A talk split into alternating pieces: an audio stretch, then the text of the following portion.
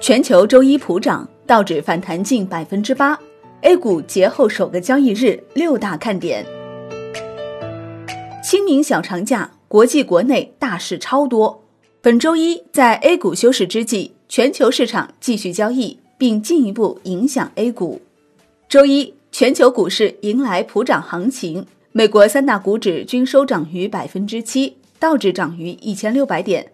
全球疫情蔓延速度似有放缓迹象，风险投资偏好受到提振。截至收盘，道指涨百分之七点七三，标普五百涨百分之七点零三，纳指涨百分之七点三三。纽交所提议暂时放宽对做空交易的限制，取消部分限制措施至六月三十号。纽交所提议取消其上市公司手册中的部分规则。欧股呢也是集体上涨，亚太股市是多数大幅收涨。清明小长假大事超多，各国出台刺激计划。以下的六件大事值得重点关注。第一，特朗普称看到疫情企稳。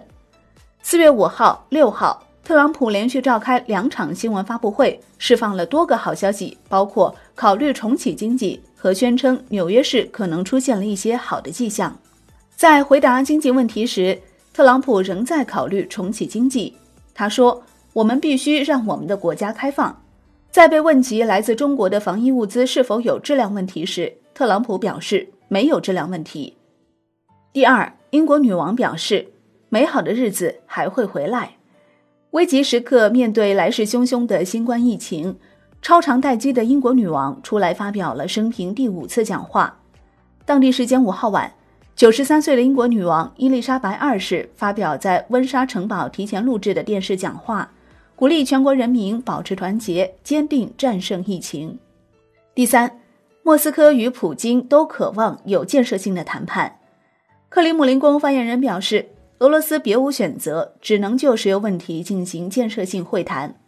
俄罗斯从来没有放弃支持欧佩克减产协议。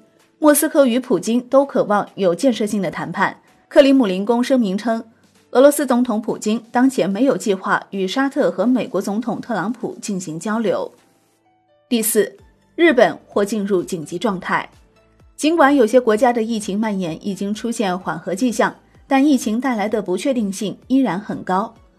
随着新冠疫情在日本持续蔓延，日本首相安倍晋三已开始协调在四月七号发布紧急事态宣言，八号或会正式宣布日本进入紧急状态。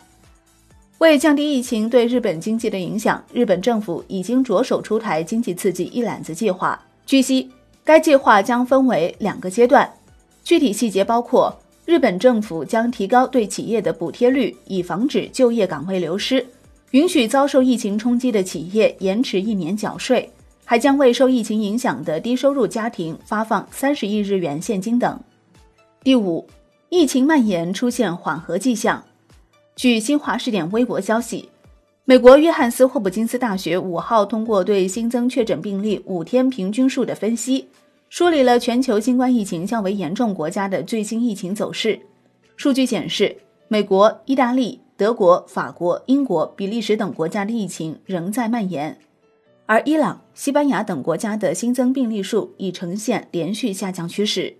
第六，中国已出口口罩约三十八点六亿只。数据显示，近一段时间以来，中国医疗物资出口规模一直在稳步增长。从三月一号到四月四号，全国共验放出口主要疫情防控物资价值一百零二亿元，主要包括口罩约三十八点六亿只，价值七十七点二亿元；防护服三千七百五十二万件，价值九点一亿元；红外测温仪二百四十一万件，价值三点三亿元；呼吸机一点六万台，价值三点一亿元。新型冠状病毒检测试剂二百八十四万盒，护目镜八百四十一万副。截至四月四号，已经有五十四个国家、地区以及三个国际组织和中国企业签署了医疗物资商业采购合同。另外，还有七十四个国家和十个国际组织正在与中国企业开展商业采购洽谈。上周五晚间，央行降准大利好，清明小假期，A 股夜念盘已经在上涨。同时，海外股市暴力拉升，已为 A 股开盘预热。统计显示，二零零八年以来，历年清明前后市场大概率走好。二零零八年到二零一九年这十二年的表现中，清明节前一日有九次上涨，三次下跌；清明节后有十次上涨，两次下跌，上涨概率超过百分之八十三。进一步统计，过去十二年中，不仅清明节后首日大概率上涨，节后五日沪指上涨的也有九次，下跌的仅三次，上涨概率高达百分之七十五。四月六号，一条不起眼的信息同样值得关注。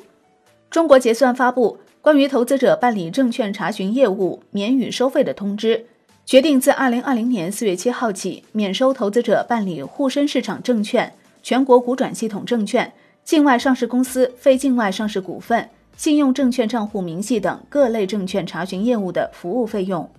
该消息说明，后续政策中对于股市或许将有更大的刺激政策出场，对于投资者来说，这更加值得期待。